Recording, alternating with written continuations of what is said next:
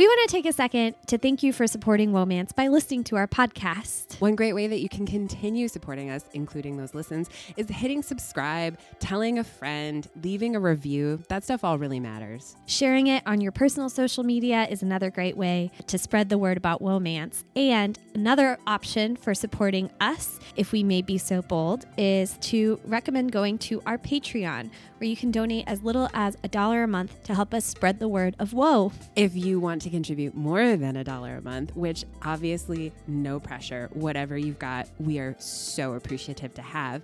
But we have awesome gifts for you. If you want a hand addressed letter from Morgan and Isabeau, maybe with some special whoa stickers. Other merch. Just uh, visit our Patreon. We are Whoa!mance on Patreon, or is it patreon.com forward slash Whoa!mance? We would be very proud to call you one of our patrons.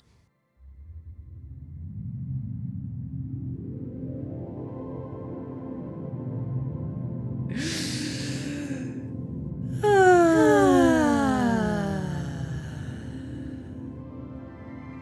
Isabeau, And I'm Morgan, and this is Romance, a podcast about romance novels, about dark suns, about wrist kissing, about Paris, about rural England, about the deadly moors, about secret children. it's no fun when they're not a fun word like teen or tween. That's so true. about blessedly stupid brothers, About proto Adam drivers. about bad dads, But most of all, it's about that first thing. romance novels, And ourselves. This week we have The Lord of Scoundrels by Loretta Chase. Our second Loretta Chase. We talked about Mr. Impossible back in the day with our friend Kim. Um, but this is one of those that you always hear about all the time. It just kind of felt like a a conspicuously missing part of our repertoire. I I'd never read it before, obviously. Have you read it before? I had not. It was always getting referenced and I always felt a little out of the loop. So we decided to loop ourselves in, Yeah, why not? see what all the fuss is about. So, Morgan, would you do us the favor of reading the back of the book for potentially everyone else who's uninitiated and for those who are screaming in your uh, cars or public transits that Isabeau and Morgan had waited until this late date to read this? Let's remind you as well what this book is about. I want to comment on the fact that I got my copy from the Chicago Public Library and Mhm. they stickered the barcode right over the back of the book. And then so I looked up the back of the book on Goodreads and it's different than what's on the back of this book. So this is the Interesting. the book was originally published in 1995. This is the 2005 reissue that I have in hmm. my hand. My tiny little doll palm can comfortably hold this whole book. The 1995 cover is amazing. I use it in a PowerPoint presentation that I do. And it's this hot dude and just his back, and he's clearly like about to do something amazing to the woman on the cover. Well, I will say the Lord of Scoundrels, the what's depicted on the cover, which is like love making in a pile of wildflowers, does Mhm. not occur. It does not. No. It's fanciful, but that's okay. I hope the lie was worth it. I think it is. It's a really good cover. Yeah, it's an excellent cover. Like, I don't need to read the back of the book if I were that cover. But if you're someone who exclusively reads books where people make love in wildflowers, it's not the book for you. Go out to California and throw yourself in the super bloom. Live it. Stop just reading about it. It's such a weird thing to only. What a weird rule you've created for yourself. Do you know what? Actually, fig. Fig on your rule. You should read Lord of Scoundrels. You should. You would like it. Broaden your mind. Anyway. Anyways. All right, back of the book per Goodreads. Determined lady. Tough minded Jessica Trent's sole intention is to free her nitwit brother from the destructive influence of Sebastian Ballister, the notorious Marquis Marquess of Dain. She never expects to desire the arrogant, amoral cad. And when Dain's reciprocal passion places them in a scandalously compromising and public position, Jessica is left with no choice but to seek satisfaction. Dot, dot, dot. Lord of Scoundrels. Damn the minx for tempting him, kissing him, and then forcing him to savage her reputation. Lord Dain can't wait to put the infuriating blue stocking in her place and in some amorous position. And if that means marriage, so be it though Sebastian is less than certain he can continue to remain aloof and steal his heart to the sensuous, headstrong lady's considerable charms. I will say, I feel like that Goodreads uh, back of the book doesn't do this book justice. What do you feel's missing? Well, I mean, they mentioned the brother, but like the setup is actually quite complicated about how they get together, and like the back of the book, like just I don't know. It's much more sedate than how the first mm. half feels. Yeah, it is the back of the book though. I know complexity, it's the Twitter of literature. Sure, but I feel like we've read some back of the books that were better at like getting into like the zeitgeist of the story rather than I don't know. That sounded really like generic and like you know what's great about this book? It's very generic, but it's it's delivered very well. Maybe that was my reading. I don't think that was your reading. You're excellent at back of the books. Tough minded Jessica Trent. no, no, that's not going to help. That's not going to help, frankly. Maybe the original back of the book without the barcode was better. I don't All right, know. How about this? How about, oh, this does look okay. So I can't yeah, read the first better. line. Mm-hmm, mm-hmm. I knew it. No respectable yep. woman would have anything to do with the bane and blight of the Ballisters. There and we go. He wants nothing to do with respectable women. Yep. That's great. Yeah. That's so much better. He's determined to continue doing what he does best sin and sin again. And mm. that's all going swimmingly. Mm. Word swimmingly is doing a lot of work here. Thank you dot dot dot until mm. the day a shop door opens and mm. she walks in. See? This is so much better. She's too intelligent to fall for the worst man in the world. Uh, dot dot dot. Uh, two ellipses. Jessica Trent is a determined young woman, and she's going to drag her imbecile brother off the yes, road to ruin. Not a nitwit, an imbecile. Like this back of the book is killing it. No matter what it takes. If saving him and with him her family and future means taking on the devil himself, she won't back down. The trouble is, the devil in question is so shockingly irresistible, and the person who needs the most saving is herself. that way is better. way better. That's way better. Thank you. Uh, I think it's it's the specificity, right? Like, so it's the bane and blight of the Ballisters. The alliteration's great, but like one of the things that the book con- constantly has our hero refer to himself as the bane of the Ballisters. He like he sees himself as a stain, and that's part of his deep dark trauma. So like the fact that the back of the book has that, great. I also love that it doesn't mince words about the stupid brother. He's an imbecile. He's not a nitwit. It's like it's not cute that he's going to spend the whole family fortune while both of them are still in their 20s. Like that's not a cute look. I love that the back of the book is not going to like hide that either. And then like when the shop door opens, alludes to our meet cute. Come on. That's how a back of the book is done.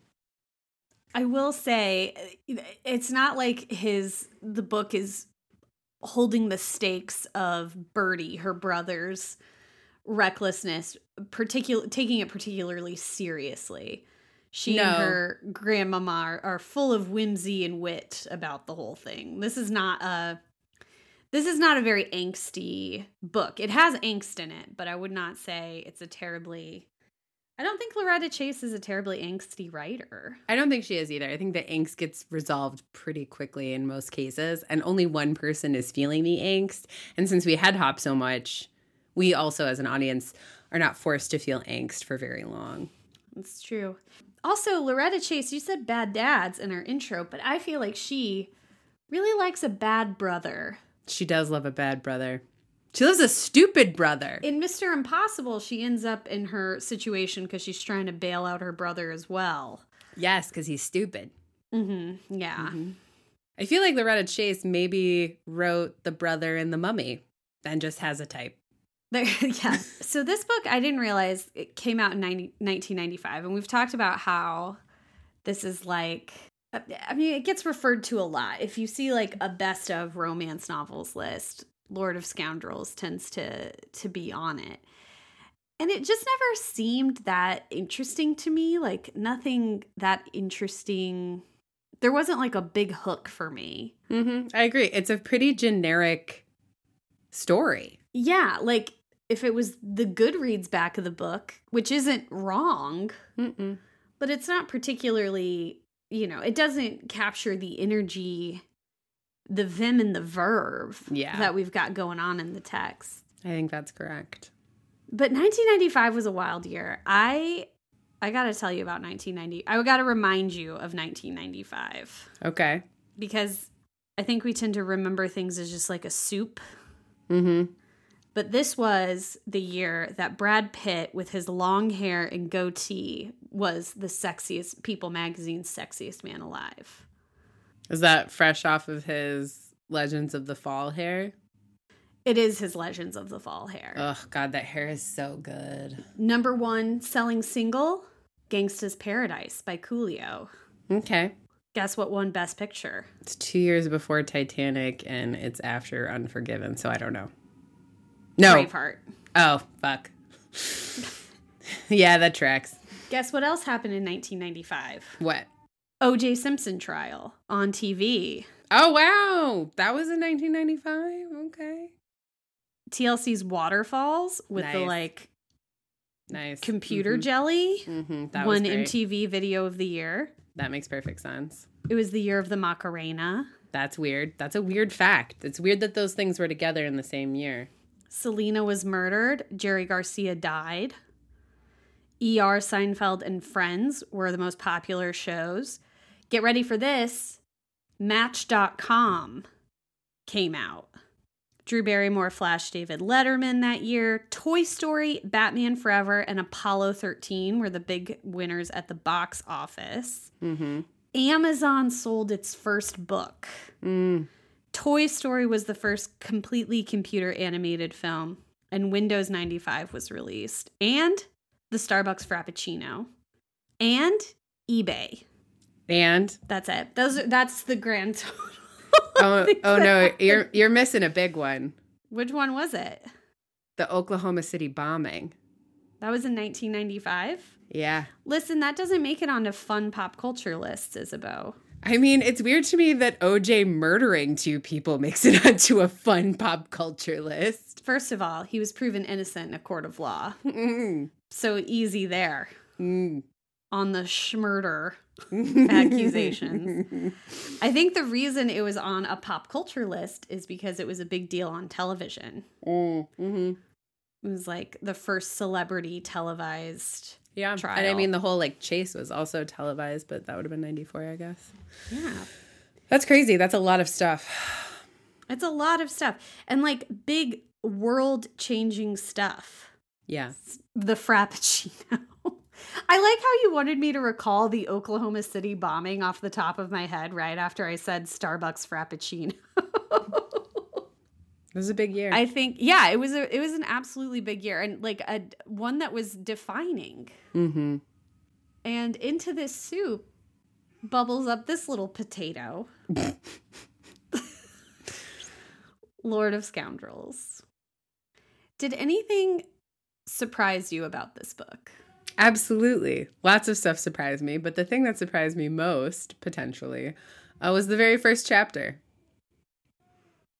We spend the entirety of one whole chapter before we meet our heroine or anything else, entirely discussing the history of Lord Dain. Oh, you mean the prologue? Yeah, dude.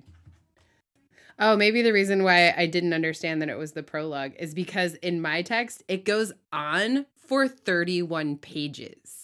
It's the longest prologue in fucking history.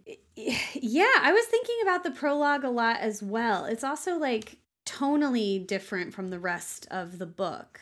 Mm-hmm. And I think it's interesting you thought it was chapter one and that that was surprising to you. I also mm-hmm. noted the prologue, but what I noted was this is how you do a prologue. This is what a prologue is for. It's like separate from the rest of the text and it allows, you know, additional backstory.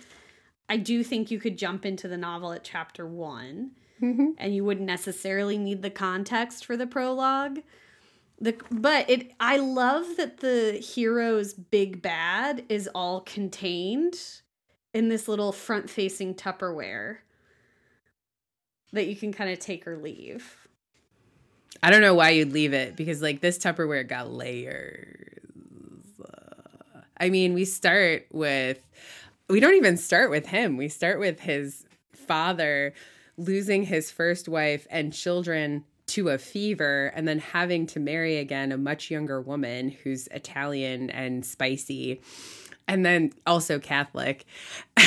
and then like it just like goes on from there and then she leaves and then he goes to boarding school and they like just try to stick his head in his in a privy but his shoulders are so broad it doesn't get very far. Um it's it was like the details and specificity of this person's tragic childhood into adolescence was like unremittingly specific. And it was it was the details that i think made everything else in this book function the way that it did. Like this is a this is a book for me of details and like the prologue really really set that tone I think that's interesting. I think that like nothing good happens in the like nothing funny or fun, and there's nope. going to be a lot of funny and fun stuff mm-hmm. from this moment forward. Nothing funny or fun happens in the prologue. No, it's super sad and very angsty. It's very terrible. It's yeah. like a Bronte story. It is like a Bronte story, and the rest of the book is an Austen novel. yeah. I was also struck by what a juicy slice it was. Do you feel like it's necessary? Like you have to read there would have prologue? Been, there there could have been another way to do the backstory. Like this the the love story itself doesn't need it. Um there are a couple of lines that I think the callbacks function to deepen our understanding and um potentially make us like Jessica, our heroine, more because of her brainy intuitiveness that she can just like figure this out without being told because of course he like basically never tells her anything. I liked having it, but I like angst, so Tessa Dare has a story that's very similar to this. Yeah, I mean, I w- I'm curious about the Tessa Dare yeah, let me look that up really quick because there's even a line, and I highlighted it because it reminded me so much of the Tessa Dare novel, um, where Jessica says to him, you know, are you hiding anyone in the attic? And Tessa Dare's novel, let me search. She basically says the same thing, where it's like, oh, like, you hiding anyone in this attic? Like, this is all very Baroque and, you know, a little too whatever. Um, and both men are like, no, there's no one in the attic. Why would you say that? And it's just how I feel about my mom. Goddess of the Hunt. Okay, so the so the mad woman in the attic is a Eyre reference is actually referencing like a mother. Well, no, mom because like problems, eh, mom problems, but like the way both men act because we meet both men in the Tessa Dare story and here in um, Lord of Scoundrels. We meet both men outside of their home space, right? Like we meet them outside of their lands. And they're like debonair and suave and confident and then they like they get really anxious when they go home and that like mm-hmm. represents a very specific kind of change and like i think that's fairly that's it's not uncommon for heroes to have that reaction when they return with their wife to like their lands. Um, but in both of the novels, the Tessa as well as this one, the plucky heroine is like, why are you so anxious? And like, what's going on with these deep, dark moors? And in the Tessa one, he doesn't like going home because his brother was killed by a man trap. Um, very baroque. And in here, it's he doesn't like being home because it reminds him of his father and how cruel he was and all of the love that he missed out on as a child. Um, and it's just that both women are like, well, who are you hiding? Is, is there like a first wife up in the attic? And it's clear that like both authors thought they were being funny about like referencing Jane Eyre. I think that speaks so much to how incredibly varied romance can be as a genre, even if it looks really monolithic. Like Loretta Chase and Tessa Dare are two white big name authors who write white historical rom coms. And they both have heroes who go through this transition of being like Mr. Cool Guy and then get home and feel weird about it. However, the origins of why they feel weird about it. One had a brother die in a man trap, which is a very Dare like there's some kind of like violent catastrophe that like can only happen in or like would only happen in the era like parents being like cujoed by Scottish wolves. That's so true. I forgot about the wolves. the, like the carriage accident wasn't enough. It was the wolves, wolves. feasting on their corpses. yeah. And, and then like a brother who died. How did he die? Like uh, sudden illness, war, nope. nope. pestilence. No, man trap. Yeah. Man trap which was to keep the poors off the grounds from like hunting grouse. it was a spring loaded man trap. I will say, for, I I appreciate Loretta Chase's delicate management and like nuanced understanding of human trauma. yeah, it doesn't have to be like it doesn't a have man to be, trap. You don't have to witness your brother be torn apart by an antique shotgun. You can just have your head repeatedly shoved in a toilet as a child. Yeah, that exactly. too is trauma. You can just have your dad not like you a lot. That's trauma, particularly. Yeah, I mean, and I think that's one of the things that is he has not only trauma around his father but he looks differently than all of the other wasps at Eton. And he doesn't realize that it, in fact, makes him a hunk. And he talks about how he's like too big and he's too dark and his nose is too big. He don't know he beautiful. And it's because he's Italian. Although I think there's room to mm-hmm. interpret for Agreed. sure. Yes. I mean, it's very Heathcliff, mm-hmm. but his his mother dies when he's young. She runs off with another man and then perishes, and he's doesn't really go back home until he claims his father's estate, and then he just goes to Paris to spend it because he deserves money. That's what I'm going to say about that. He deserves specifically his father's money and the money of his ancestors. Um, yeah, because he knows how to spend it. He's having orgies. Yep. He's uh, going to dinners at 11 p.m., buying very expensive horses and treating them very well. Mm-hmm, yes. Fancy clothes for his big body. Antiques. Luxury oh, yeah. antiques are his particular tipple. He loves art. I just I I think he's wonderful. Indeed.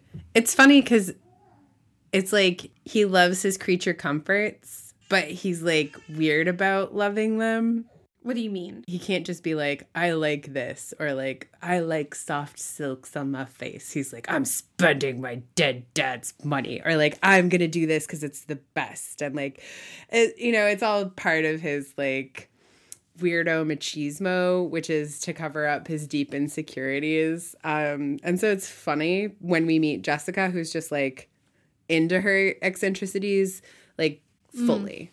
Mm-hmm. Right? Where she's just like, I'm just into it. I don't I don't need to like justify it to anybody. Like, I don't know why you're doing that. You're into it. That's cool. I think what's interesting about him as a hero is that he's very resistant to I think you're right. Like he is super weird about the things he likes and what he enjoys and he can't just like it and he can't just enjoy it he has to intellectualize it and make it about revenge which is something men do like mm. where and i think he's like frustrated by that part of himself where he's a very instinctual person but then has to like logic it away whereas i think our heroine, Jessica, is a very intellectual person. Mm-hmm. When they first meet at the pawn shop at the antique store, he is drawn to this icon. He's fascinated by it, but he's quickly distracted from it and doesn't want to pay what the guy's asking for it and doesn't want to negotiate. And he becomes more fascinated with Jessica, right? Because she walks in and she's, you know, herself. A literal breath of fresh air. She's tiny and dark haired and light eyed and ivory skinned. And smart. Yeah, sassy. Mm-hmm. And so he's captivated by her, but she sees the icon and she's very careful about it. I also love that this moment isn't just like a throwaway. Like this icon is going to follow us throughout the entire story and become it, it becomes a, a site of conflict on several occasions um, to propel the plot forward in an interesting way. Agreed. It was very good. And this, honestly, one of the best meet cutes I've read in a long time. Like, so she- delightful. it, like, because he's there and distracted, and then he's like, Bertie, her brother, the imbecile, walks in, and he's like, "Oh God, not this guy!" And then he like says something mean and cutting that's just two grade levels above Bertie, and and Jessica catches it and then answers for her brother, and he's like, "Ooh, a player has arrived at the table," and that that tension, that electrification was so good. And then they have this incredible banter around this watch that's like, you know, uh, a dirty watch that like is depicting cunnilingus and like the whole thing is so good. Like he tries to like scandalize her and she won't be scandalized and it's just Yeah, he like runs he runs out of uh he goes to the edge of his runway mhm. every time he talks to her. Mhm. But she unspools slowly. yeah. and so then he has to backtrack every time. He's just So giving it his all all the time. It's so true. I mean, I think that's what makes I find him so love. I I also I said proto Adam Driver because he is described as a like and not just like physically. He seems to inhabit what so much of the Adam Driver fic depicts, which is like brooding, self-hating, self-hatred that's the the reason he's expressing it is externalized hatred Mm-hmm.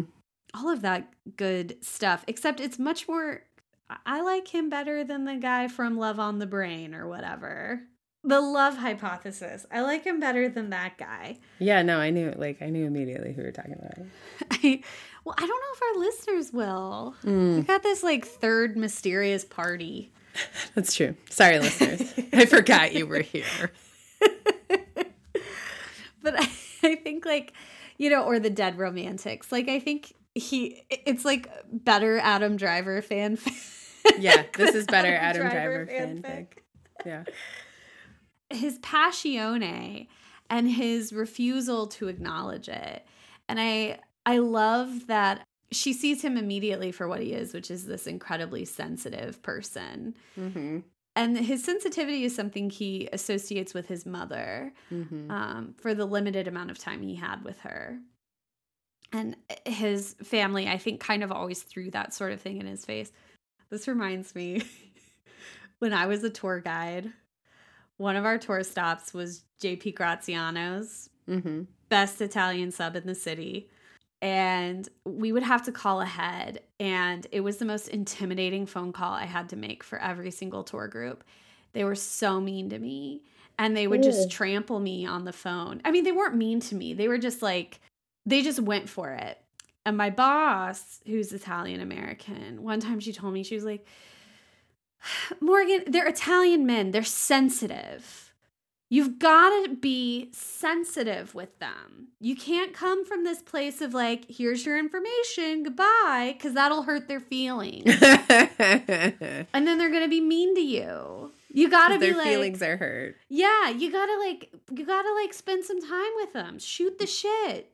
Gotta romance them a little bit. You gotta romance them a little bit. And I remember thinking, like, I can't believe that I have this expectation. Like, all I want to do is give you money for sandwiches. Like, and I want to do it in the most efficient way possible.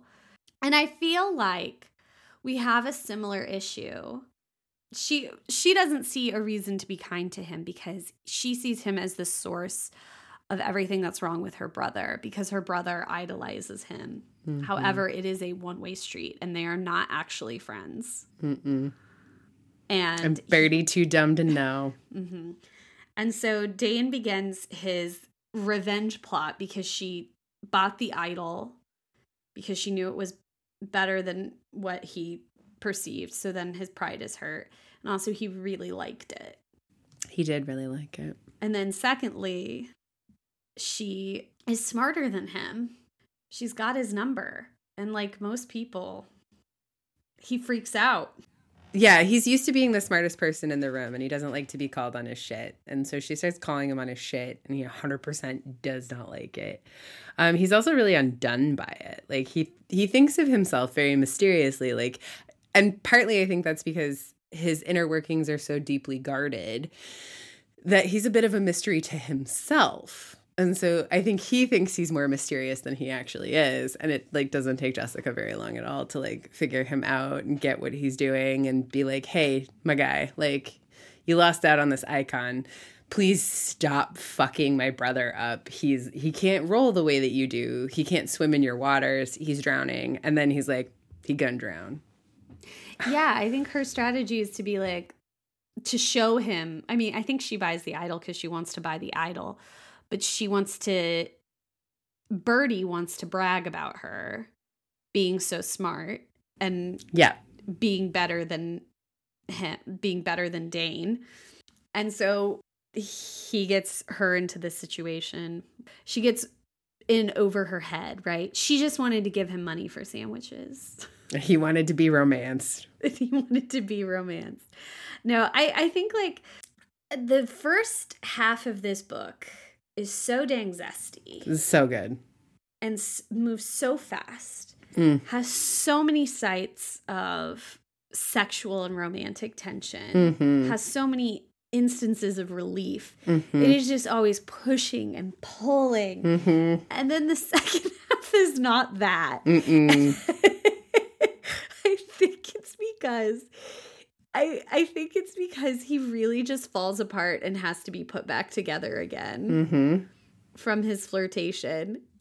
And that I think proves to be an incredibly tedious task. But is that not what heterosexual relationships are like between men and women?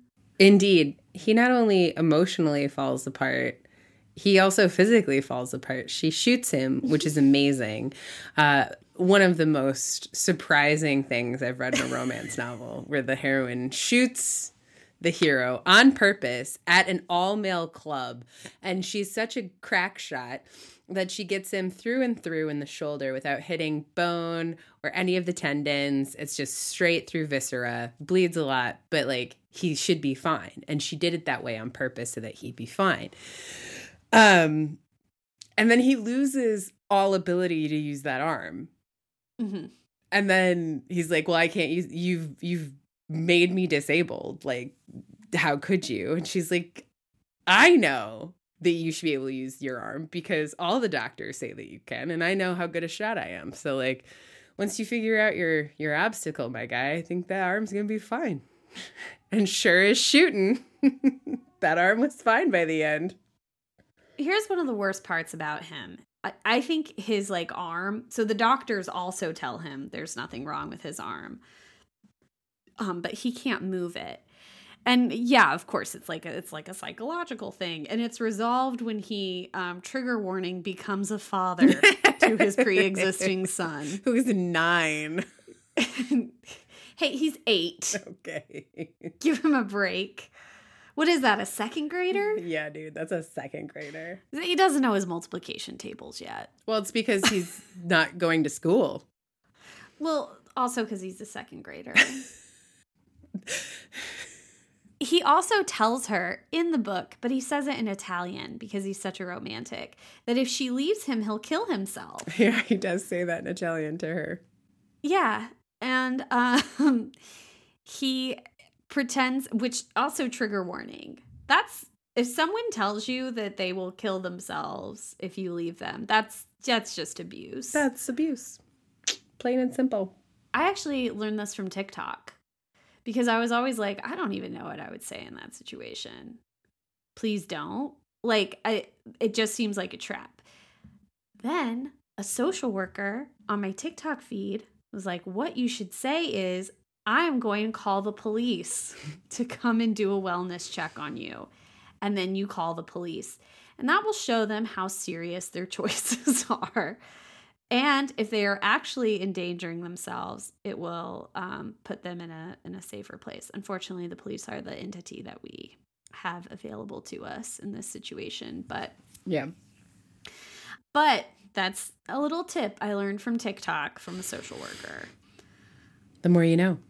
The more you know. But she doesn't do that because he says it in Italian. Um, she doesn't know what it means. But I think like he's he says he's so okay, okay, okay. So she shoots him because they got caught uh getting heavy doing heavy petting after a ball in a garden. Mm-hmm. And he thinks that she set him up because he had been almost entrapped in a similar way before. And he's like, I'm out. Mm-hmm. And so she thinks that he did it just to embarrass her. And she's like, You're not going to embarrass me. You're not going to ruin my life. Mm-hmm. So she has this whole plan around shooting him and then filing a lawsuit. and it almost works. It does. but he says like uh, his like greatest fear whenever he realizes he can use his arm again he says that his greatest fear was jessica leaving him and so he, i think that's why he was like wounded birding it Oh, totally. Like he's like she has to now stay because of the guilt and also because like I need someone else's hands. And like yeah, he's totally wounded. It like deeply he, manipulative he doesn't know he's doing it. But yeah, it's like a lot of this is what I mean. And like this gets back to the idea that like he's a mystery to himself, but he's not a mystery Mhm. to Jessica. Cause she's like, when you want to use your arm, you will. Yeah And he's like, Yeah. I'm lame forever. And she's like, mm-hmm, okay. I think it's interesting because this is inherently like shitty stuff for a hero to do and like really hard to forgive stuff. Yep. But this book is always like right on the edge of it. Like he says it, but he says it in Italian and she doesn't speak Italian. Um he's doing it, but like you said, he's a mystery unto himself. Having said that, I think it's really fun and cool to read stories like that in a romance novel because they create interesting situations. People being a mystery unto themselves to that extent, I feel like is an act of violence against others. Like you need to be responsible for your own mental well-being because it does affect the people around you. And you might have issues and stuff, but you've got to like work on them. Otherwise, that's It's making other people responsible for you in ways that they never truly can be, right? Because, like, the only person you can change is yourself, and the only person who can grow in that situation, like, people can help you grow, but, like, you got to do the growing. And yeah, so, like, all this stuff is, like, pretty nasty IRL. But from the remove of a romance novel Yeah. set in the 1800s yeah. you know like it just it doesn't hurt as bad his weaponized incompetence his like weird stuff about himself plus like she's so funny about it like she's not you know because she also really the thing that i found satisfying about their interplay in the boring tedium of the british moors Mm. was that she like really like gives him space. She's like, "Okay, like this is what I think is happening. I sense that you are not like thinking about this this way. Like let me like create a frame for you or like let me help you with this." And like she does this thing where she refers to him as high strung. And he's like, "I am high strung." I'm like I'm like I'm like an unbroken horse. And she's like, "Yeah, and I know. Okay. So like you know and then she like leaves and like you know she's just walking around the house and the fact that Jessica is so secure, both in her love of him, but truly in her love of herself, like her confidence in herself and her ability to, ability to handle situations. Like she's an incredibly competent person. Um, makes the sting of his inadequacies uh, blunted for me personally. See, I there's something so of its time in that it's very men are from Mars, women are from Venus. Yeah. Which was this relationship self help nonfiction book that was published in 1992 Mm-hmm. um, by a guy. And the idea is that men and women are inherently psychologically different from one another. And so it's like species from a completely different planet, right? Like it's not that we're socialized differently, it's that our cognitive brain function is different this book kind of leans into that right and that she is so good at knowing him. Mm-hmm. and he is he cannot possibly comprehend. Everything she does is a surprise to him. Here's the thing. This book is i enjoyed it. Having said that i think this book thinks it's above stuff like not like other girls. I think there's some evidence of that. There is some interesting stuff done with like character and plot that kind of supports not being not like other girls. But I think it still does that. Yeah. And like it speaks another thing it still does is that we're supposed to see Jessica as this incredibly like capable, independent minded um, woman.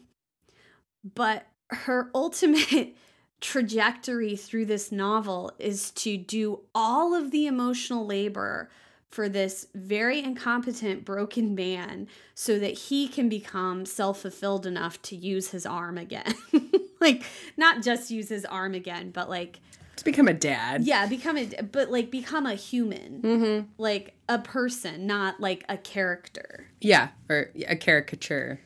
Yeah, one of the things about this novel is that like he has all of these stories he tells about himself. Um, like I'm ugly and I'm brutish and I'm brutal and I'm like really good at buying antiques. I might be the best at buying antiques. Um, and in fact, he's like none of those things. And the whole world doesn't understand him that way either. Um, he's the only one telling that story, and it's constantly holding him back from being happy. Mm-hmm. Like Jessica's story that she tells about herself, which is like, I'm happy to be a spinster aunt, right? Someday. I'm going to run my own antique shop because I am quite good at buying antiques. And like, it doesn't matter if I'm not married as long as I have a good reputation because like the clients will come. Yeah, we are shown that that story will ultimately hold her, would have held her back, right? And thank goodness she had this disruption. But I think, like, one of the things that frustrates me is eh, she suffers endlessly for him throughout this book. And I'm thinking particularly of the time in where he says that he's frustrated because she's not being a wife, um, she's not being dutiful and deferring. And so she starts being dutiful and deferring to show him that that's not really what he wants. But it is like such an unreasonable existence for someone to put themselves through. And, but it's like the way a patriarchal society would see as a reasonable solution to that problem is like you, as the woman who can emotionally and socially understand this, you need to do what it takes emotionally to help him understand because he can't understand because his mom was gone and his dad wasn't very nice. And that's your job. And so it's like it does that romance novel thing where it makes us think that we're like rooting for a plucky heroine, but in fact, like everything is a deferment to the male gaze and like the male ego. One of the things that struck me about that prologue is that there isn't any corollary or mirror chapter for Jessica. Right? It's just 15 paper pages of this guy's trauma. And like, we know that Jessica's life is nice, But like she has an imbecile brother and like was She has dead parents. dead parents and like was an unpaid nanny to some cousins. Like yeah. there She's there's had to Blanche Dubois rely on the kindness of strangers. Exactly. Like there's absolutely no reason that this book couldn't have also had a dual prologue for her to do that character study, to do that work. But ultimately, as you say, like Jessica's is like she's already done cooking. She's got to finish this cake too. Do you think the fact that that's so striking for us in this novel is because it's one of the rare times that the hero is the main character? I'm trying to think back on our oeuvre. I think we've had like some sneaky heroes be main characters before though. Um I think What's po- what's popping into your head? Well, I mean, I would have said like, you know, the flesh and the devil, like that guy seems like to take over parts of Juanita. Yeah. I think the flesh and the devil is like a very close example. I think the reason he does occupy so much of the imagination of that text is because he's like a full person and Yeah. Juanita is like a child of privilege and doesn't become like a full person until the end of the novel. Right. The Prince of Midnight, I think also it, it's similar, right? Where they're both broken people, but like he's just so verbose in his brokenness. Like he's just constantly letting his broken spill all over and she's so tight in her broken that Yeah. at times it felt like he was running the show of the narrative. I would say that feels more balanced than this. Mhm, it does. Well, because it's kind of similar, right? Because um, Jessica is so verbose in this text. hmm Like she's all witticism and observation. Dain is always just like saying the wrong thing or like skirting the issue or being mean, or like telling wrong stories about himself to himself. right? He really revels in being cruel, which I didn't like. I'm curious to hear where you saw this book like thinking it transcended not like other girls because I I put this solidly in the not like other girls category. In fact, like all the other women in this book and the way that they're referred to is super unfun. Well, yeah. So, okay. So there's a few levels. I've thought about this. Thank you for asking. Dain enjoys uh, the company of professionals over uh, the company of well to do ladies because of the aforementioned marriage plot. When his best friend from childhood died, his sister tried to trap him and he just refused to marry her because of the stipulations of the marriage contract even though he was in love with her. He's high, he also like is weary of their judgment uh, uh gentry women. He's weary of their judgment of who he is physically and character that he's created. Um and also you know his mother gave him quite a had quite a reputation in the ton so he has like a lot of he's self-conscious around them in a way that he's not around professionals. Yeah, he been done wrong by women is the narrative he tells.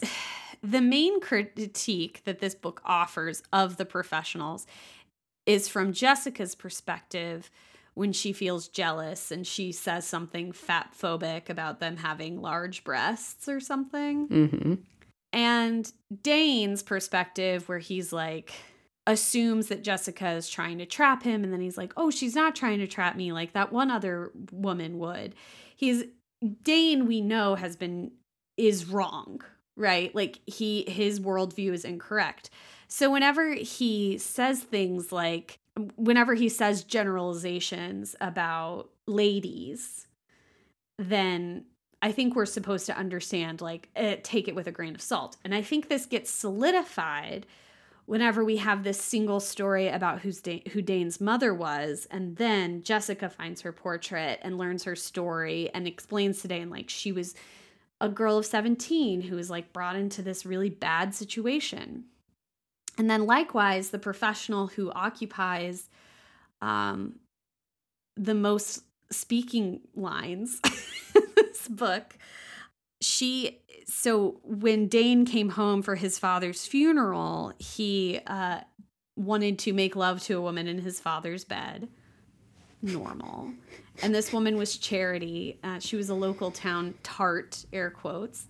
And Charity gets pregnant on purpose. Mm-hmm. Um, and then eight years later, when Dain return, Dain's been taking care of both of them. And then eight years later, when he returns, the chickens come home to roost with that. She wants more money and things like that. But Jessica explains to him Charity is a child herself. Like she hasn't had the same privileges as you, and like she has learned to survive in this particular way. And we also discover through Vawtrey's perspective, who's one of Dain's friends, who's also hooking up with Charity, Friends that in air she quotes. has friends in air quotes that she has a certain cleverness to herself, right? Like in Mm-hmm. Vawtrey's mind, she is Jessica. Like Mm-hmm. she is smart and understanding and caring. And it's just like one man's charity is another man's Jessica.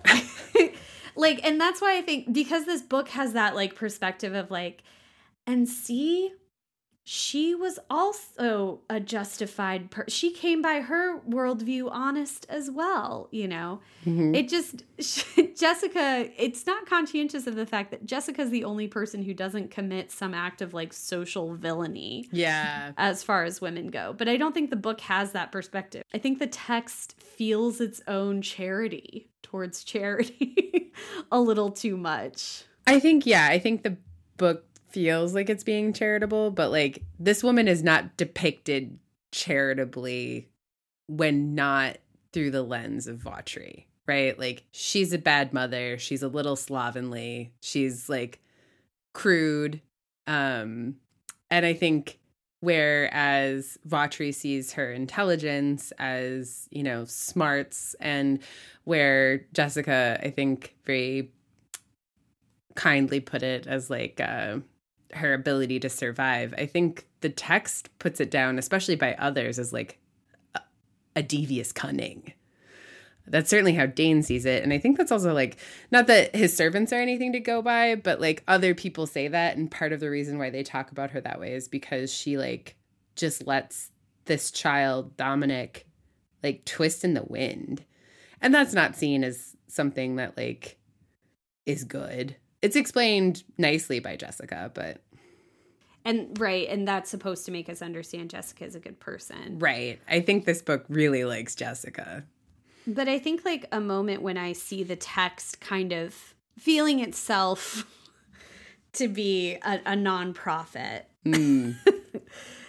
She dosed Dominic with laudanum hmm because they needed him to stop running amok. And this is from Vawtrey's perspectives. And it says if she'd beaten, beaten the brat in the second place instead of dosing him with laudanum, he wouldn't now be vomiting up the dinner he'd just wolfed down and working up spewing whatever he'd had for breakfast as well. So Vawtrey is frustrated that she did not just beat the child, right? Mm-hmm. So that's our like first tip. And that the other issue is we find out that he has a laudanum allergy. Like it's not actually that she like overdosed him with laudanum. Later on, Charity met her lover's gaze. It weren't wasn't the laudanum, she said defensively. It was the mutton he ate for dinner. Spoiled it must have been, or the milk. He said everything tasted bad. So we see that she has a conscience. She's trying to reconcile with herself what happened. Like she does care about her kid being sick.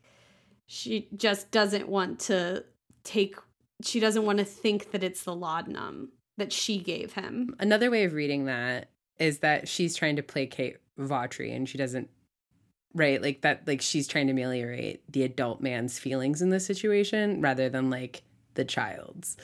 I agree she feels bad, but I'm not convinced in this situation that like I feel like she's trying to soothe the man like Vawtrey's feathers in this in this instance. And like again, like Loretta Chase is a good writer. The fact that, you know, both of us can walk away with different interpretations of a few lines is pretty impressive. One of the things that I think is telling is Charity met her lover's gaze. It weren't, wasn't the laudanum. It just seems like she's hyper self conscious in this situation. And that to me does not indicate that she's trying to placate Vawtrey because we see her placating Vawtrey early on. She's very much in control. In this situation, like her language is slipping and things like that. I think it does go against her type. Like she isn't a good person, but I do think the text is thinking about itself as Benevolent. benevolent. Yeah. The text is thinking about itself as being benevolent to all of the characters by including like these little nuggets. I don't think it is successfully benevolent to all characters, but I do think that's the intention. Yeah, I read that as a scene of like real angst and also like anxiety on her part. Like she wants this to go right so that she and Vawtrey can get away. And here's her kid fucking it up again. And she's sad that he doesn't feel good. But I think what's hard about the reconciliation of this, because I, I see your point, is that the book also takes pains to tell us that Charity left this child as an infant with a person, an older lady and like never checked in on him. And then the old lady died, and Charity didn't come back for this child for weeks. So he's been running amok around the town. And now Charity's back because Dain's back, which paints her opportunistically. And that she's using the child, which the the text wants us to understand, and we should all understand as bad, but also as a retread of how Dain was abused and not loved. Well, it's she's for sure being opportunistic with the child. But it had it has just been 1 month since the old woman died. 4 weeks is a long time for an 8-year-old.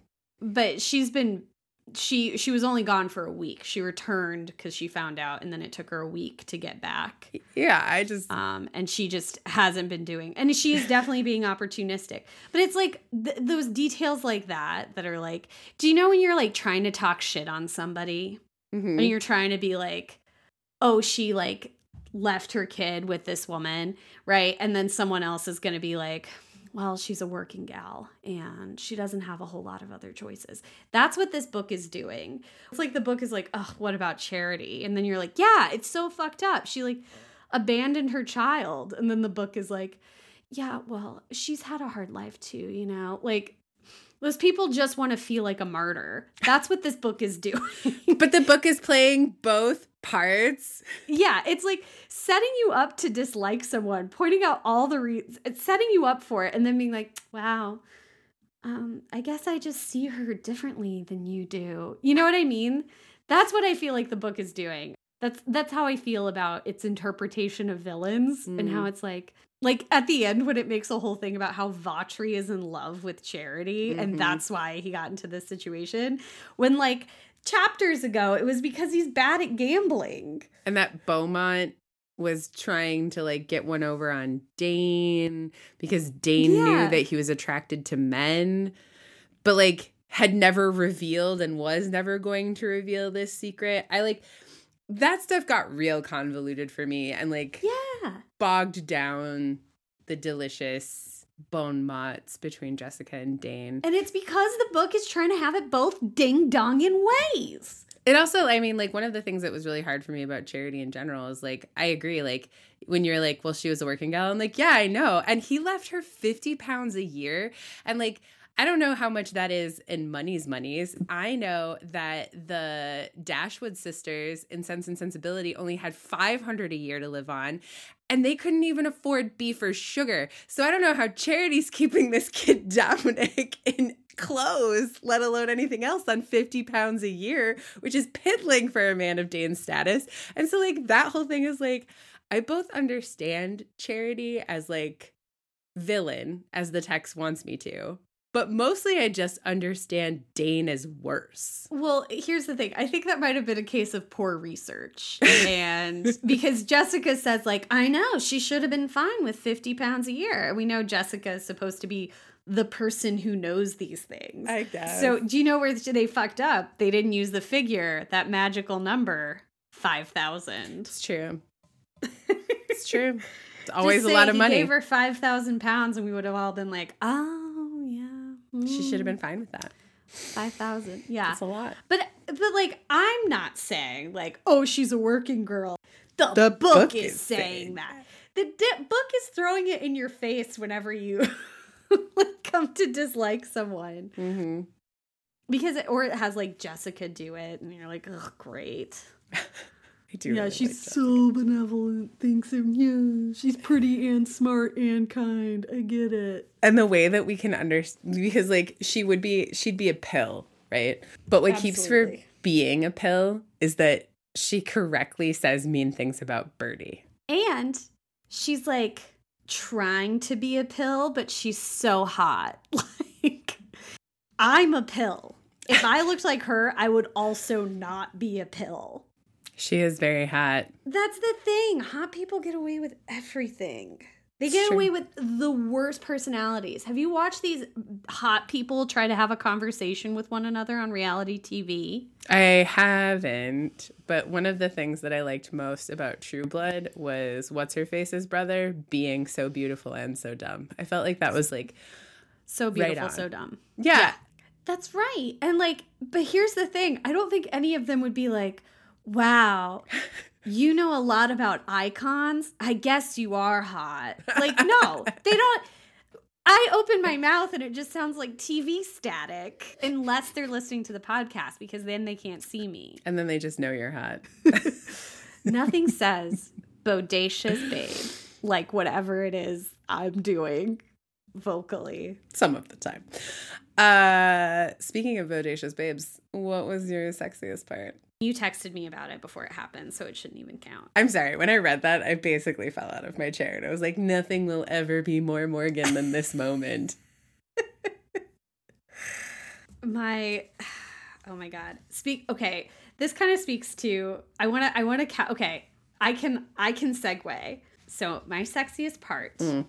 is Dain finds out from Bertie who is jessica's brother that jessica purchased the icon and that she has discovered that the icon is actually worth a lot of money and he goes bragging to Dain about it. And Dain says, I want to see the icon because it turned out it was actually like covered in some varnish that she removed. So off page, Dain goes and looks at the icon. And now he is taking her to a tea shop because now he simply must have it. And he's going to try to negotiate. He's not doing a good job because despite what he thinks in his own mind, he keeps repeating the same phraseology over and over again as he's talking to Jessica. He can't quit saying, I am not this. I'm not a little schoolboy. Uh, I'm not a dead language to play in. I'm not accustomed to being kept standing on a doorstep. I'm not a hay penny of. I'm not a hay penny of a chit. And she starts saying it to him. Yeah. I'm not a pocket watch. I'm not as big as intimidating as you. I'm not a species of magpie.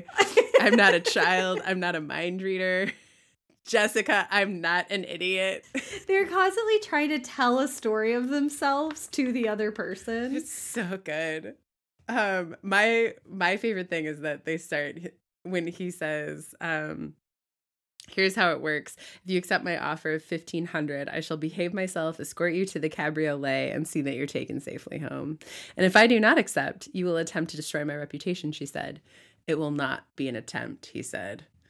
She sat up very straight and folded her daintily gloved hands upon the table. I should like to see you try.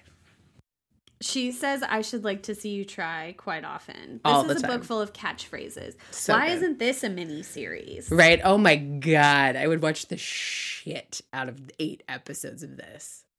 This would be a good one. Um, but the sexiest part, should I just read it? You should read it. okay. Hands down. Dain had given Miss Trent more than enough opportunity to see her error. His warnings could not have been clearer. In any case, to hesitate in such a situation was to indicate doubt or worse, weakness. To do so with a man was dangerous. To do so with a woman was fatal. And so Lord Dain smiled and leaned nearer yet until his great Usignolo nose was but an inch from hers. Say your prayers, Miss Trent, he told her very softly.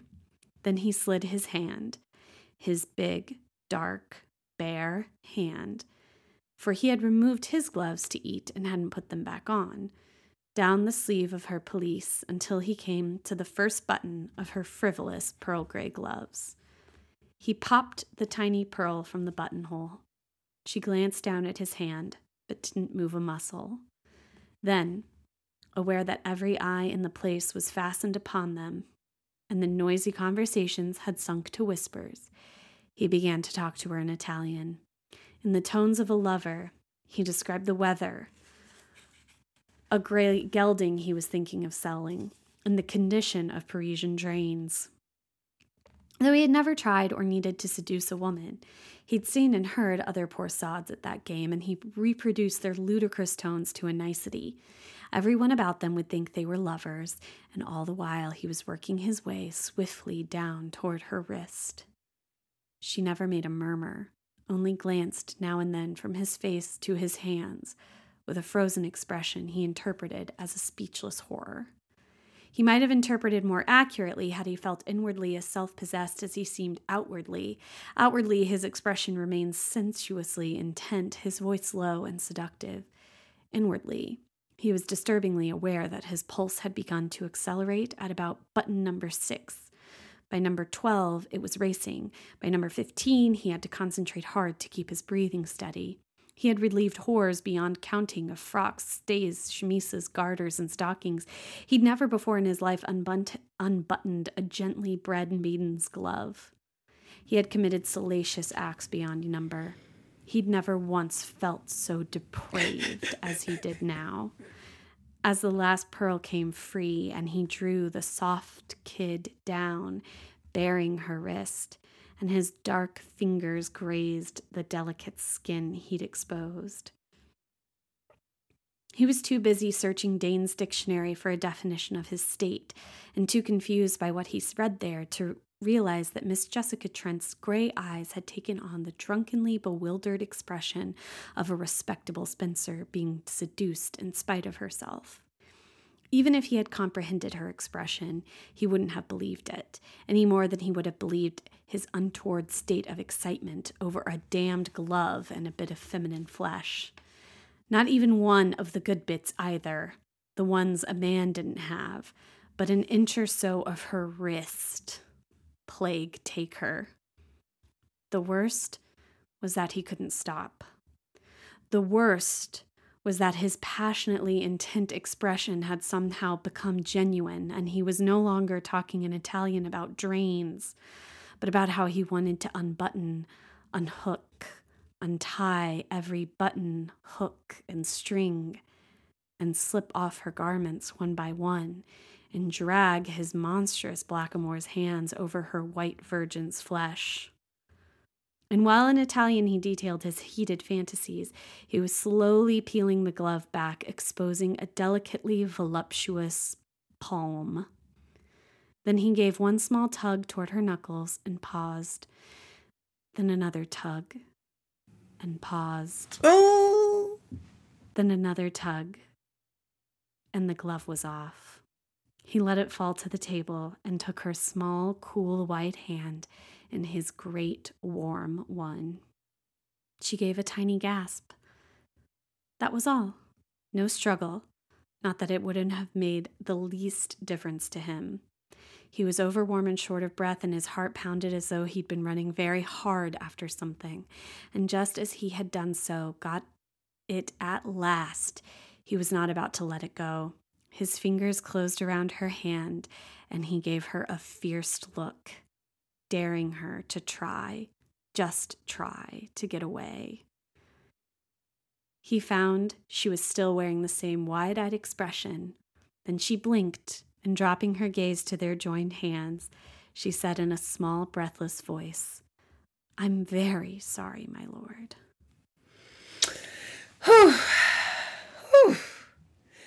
My Not even wrist kissing. He just took her glove oh off. good. It's so good. It's That's so the good. sexiest part. Obviously, there's nothing sexier than that. I don't know that I've ever read anything sexier than that. Like, my God, I was beside myself when I read that. I love his inner turmoil. Oh, God, so good. I love like, that he's outwardly in control and inwardly spiraling. Oh, and like, and then when we're moving between, like, when we're going fast, and he's like, button number six, button number 12, button, and then the tug, tug. Oh my God, just like, ugh. And I love her like not making a move Ugh. because she doesn't want it to stop, but she mm. also doesn't want it to be seen as you know mm. doesn't know what to do can't be encouraging so just hold still So good. so i guess what's the second sexiest part I mean, does anything even compare? Um, uh, there is a one moment uh, when he like takes her home and he's all anxious and stupid and being mean at his house, and she's like trying to be patient and whatever, and so she like, you know, waits for him in the library on that first night, and he comes in all like black cloud and grumpy and she's like makes him read byron. And it's funny. It's like kind of like a limerick and like the poem that she has him read of byron is like actually quite sexually humorous and he'd never read it before even though he has all of byron's books. And she's like look what you're missing out on just by owning stuff and like never like taking the time to like see it. And they both get hot and bothered by their reading out loud to each other, which is super great. And he like, she's reading it out loud on the couch, and like he's like snuggling up to her, and by the mm-hmm. last verse, he reads it out loud, and then they're like basically in each she other's gets arms too like flustered to read, and uh, they're basically in each other's arms, and then like they're you know decide to embark on some sexual escapades, and um, he's like you know, fingers her and give her gives her an orgasm and she falls asleep. and he's like, just like a man. and then he like carries her up the stairs one armed. Um, and I I loved that. Even even as it is like the most 1995 thing where like it's clear that this book thinks that's hilarious where it's like, oh, the woman fell asleep Yeah, after an orgasm. um this book does have jokes that hold up yeah. I think the I mean I also think it's very sexy when he um gives her the engagement ring. Um there's also I think it's pretty erotic whenever they're meeting with her lawyer. and they realize what the actual stakes are. Of course, whenever they're the ball, I remember just waiting for him to show up to the ball. I mean, this I I, I was hook, line, and sinker. I mean, there's This the whole ball, time. and then there's the scene where she has to seduce him because he's like decided that he's not going to have sex with her because he's like afraid to have sex with a virgin and like doesn't want to like do it. so excited for it. yeah, and then he realizes what it actually entails and he's never done it before and he's like wait he's so overwhelmed he's so terrified of embarrassing her i think like one of the sexier things about this book is this internality for this hero like they're always so like cocksure Mhm. and he's not like even the um cinnamon roll characters that we've read have Mhm. always been like very confident in their abilities as like a lover Mm-hmm. and as someone who they feel very confident in, even in their romantic gestures and this guy is so high strung like he's terrified about the ring he chose Mhm. he's terrified about having sex with her for the first time that Mhm. it's going to be disappointing for her um that he's not actually a good lover like he's only been with professionals you know like he's and they're paid, so like he doesn't know, and he's like and he's he's, he's so suddenly self-conscious about everything all over again he's self conscious about his body. He's self conscious about like making her happy, and like he's just like he's so wound up. I found that disarmingly charming. We should do that more Yeah. like, why don't we have that more like that feels like mo- more of an affront to toxic masculinity than you know here's my speech about women's rights No, I totally agree. And like when she she does this thing when she's like, "Well, you're just emotional, love," and it like hits him like a ton of bricks because like that's never a way that he would have described himself. And then like she like names it, and he's like, "Oh fuck, I am very emotional." Like, and like watching him come to accept it by like at first being like oh yeah i'm emotional and then being like i'm emotional then like, Yeah. i'm emotional I'm emotional. and like and like that burgeoning acceptance of that, like I think you're right to say that this like flies in the face of toxic masculinity and like was kind of like all along. And um it's weird. It's weird even as it holds up parts of patriarchy because it's his internality that's doing the most work. It's like his care, his tenderness, his high strung, like, I want you to like me. I want it so bad. I'm so afraid of doing this wrong that I'm just not going to do it at all. We're just, we just won't have sex. Like, Yeah. He like gets his like boxing match is also very sexy so sexy. With his one arm. I just he- yeah, like I think what his character does is I think it's because it's not imagining a fantasy world where like a man read like Mary Wollstonecraft and then like suddenly like undid all of his years of psychological conditioning and social conditioning. Like we really see him like we talked about like fall apart and then rebuild himself anew. And unfortunately it is very much at Jessica's expense, but also fortunately because it's a romance novel. and like that's the paradox but it is delightful. It's very sexy all the way through. I mean, the rain, the thunderstorm kiss. I mean, ugh, it's so good. Okay. What was your weirdest part besides the existential horrors that we nudged? So I did find it really, the prologue I did find notable. Also, all of the ways that he describes women I found particularly ugly. My weirdest part. Um, I have a couple of things. I have a couple little things. let's go with you first. Let me know if th- these ring any bells. This book hates big titties. This book does hate big titties, but that also feels like the 90s where it's like, oh, I'm just a small titty and nobody likes my titties and everybody likes big titties. And he's like, you're fine. It's a mouthful. yeah do you think it was a lot of pamela anderson resentment coming out i i mean they like call them like fat udders pendulous like not a nice word is spared for big boobs and i get it like there's a lot of you know pam anderson reference aside i don't think you gotta call them fat udders can't we can't they both be acceptable breasts um, the other thing, one other thing that I thought was weird is at the very end, Phelps, the beloved coachman, Mm-hmm. suddenly has a Northern England accent. Oh, like yeah. it starts getting written in dialect. His his dialogue is written in dialect, like out of nowhere. I think honestly the weirdest part and like the maybe the thing that's unresolved and like is resolved in a later book is the throwaway part of his like posse, right? So he's got this like group of dudes hanging out with him in Paris. Bert Bertie's one of them, Vawtrey's one of them, and then we have Beaumont and this beautiful artist band who's married to a woman and Beaumont is in love with this man. Beaumont is married to a beautiful woman artist. The man is in love with Beaumont's wife. Wife and Beaumont Beaumont's is in love with the man. Uh, right? Yeah. And so this love triangle with its moving pieces is like introduced with like a lot, right? Like, and it's mentioned multiple times in like three different chapters, and then Beaumont sort of becomes like a shadowy, like instigator antagonist for like you know like encourages Vawtrey to like fuck up Dain and like all this other stuff, and like it didn't really go anywhere in terms of like Beaumont or this love triangle, and it just felt like I don't know why we have this because it it felt important when I was being told it by the text.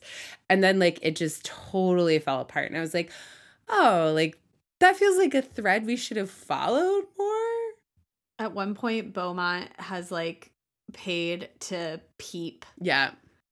Dain and a lady. And Dain gets really defensive about it. Yeah, it doesn't really go like Beaumont. We find out is like this puppeteer of this like ploy to like sell the son for the idol, but it's just because he wants the idol because it's really nice. Um, yeah, like there's all this intrigue, and like I think he's also wounded from Dain discovering him, you know, beating off to Dain. Anyone would feel sensitive in that situation. sure Dain doesn't make him feel good or safe about it but also like well, no, it was a bad thing to do. it was a bad thing to do Dain doesn't handle it well gets really violent like socially ostracizes him Yeah. which like sucks for Beaumont. And like Beaumont's I guess, villainy being tied. It wasn't. What was nice is that it wasn't tied to the fact that he was attracted to and in love with men. It was that it was tied to like his sneakiness, but like you can't unyoke those things in 1995 and you can't unyoke them in this novel. yeah, so Um, it is tied. This was tied. Do you know what it is? I can't think of um, for better or for worse. Like I'm thinking of Reckless. hmm I'm also thinking of the the heiress, the Caribbean in Paris story that short story that we read. But it seems historical romances. If it's a if it's a mostly hetero story, the only way they meet a gay person is if they go to Paris. It's like there were gay people in London. I love Paris as a setting though. I do too. I I- think it's really nice to get out of Regency England when we can. Boy, boy, howdy. At least this place was pretty specific. And like we went to Cornwall and we went on like a little road trip. I mean, it's just like a very, look, like nothing slaps like the hits. This book is so sexy. It's so fun. I couldn't put it down. I'm a new mom and I read until three o'clock in the morning. It was stupid. So it's a romance for me. It's a romance for me as well. Look, if you're not, if you're in a reading slump, definitely check out, not that we've ever been allowed to be in one, but check out those best of lists. That's where we found Beast. That's where we found this. That's where we found the proposition. Proposition continues to be a perennial favorite of mine. This is definitely in that. This would be in my tops list. This is up there with uh, the proposition for me and Hummingbird. Any other thoughts about this textaroony? No, thank you for bringing it into my life. I'll be thinking about 15 pearl buttons on a glove for quite some time. Mm. so good. Uh, with that, I think you should loosen your stays. But never your principles. Mwah. Mwah. Holy guacamole, everyone! Thanks for listening to another episode of Whoa!mance. Whoa!mance is hosted, produced, and edited by my friend Morgan. And by my friend Isabel. Our logo artwork is by another friend, Mary Reischmann. You can find her on Instagram at m.reischmann, spelled R E I S C H M A N N. Original music by Nick Gravlin. And our web mistress is Jane Bonsack. They're the best. You're also the best. We so appreciate your support by listening. Please consider taking this to the next level by following, rating, and reviewing. We read every single review, or even check us out on Patreon. If you'd like more woe in your life, you can connect with us on Instagram at womance and on Twitter where we are at mans underscore woe. Or you can find more episodes and content at whoamancepodcast.com. If you have an idea or just want to reach out, please email womancemail at gmail.com. We'd love to hear from you. Whoa!mance is a part of the Frolic Podcast Network. Find more podcasts to add to your romance collection at frolic.media backslash podcasts. Until next time.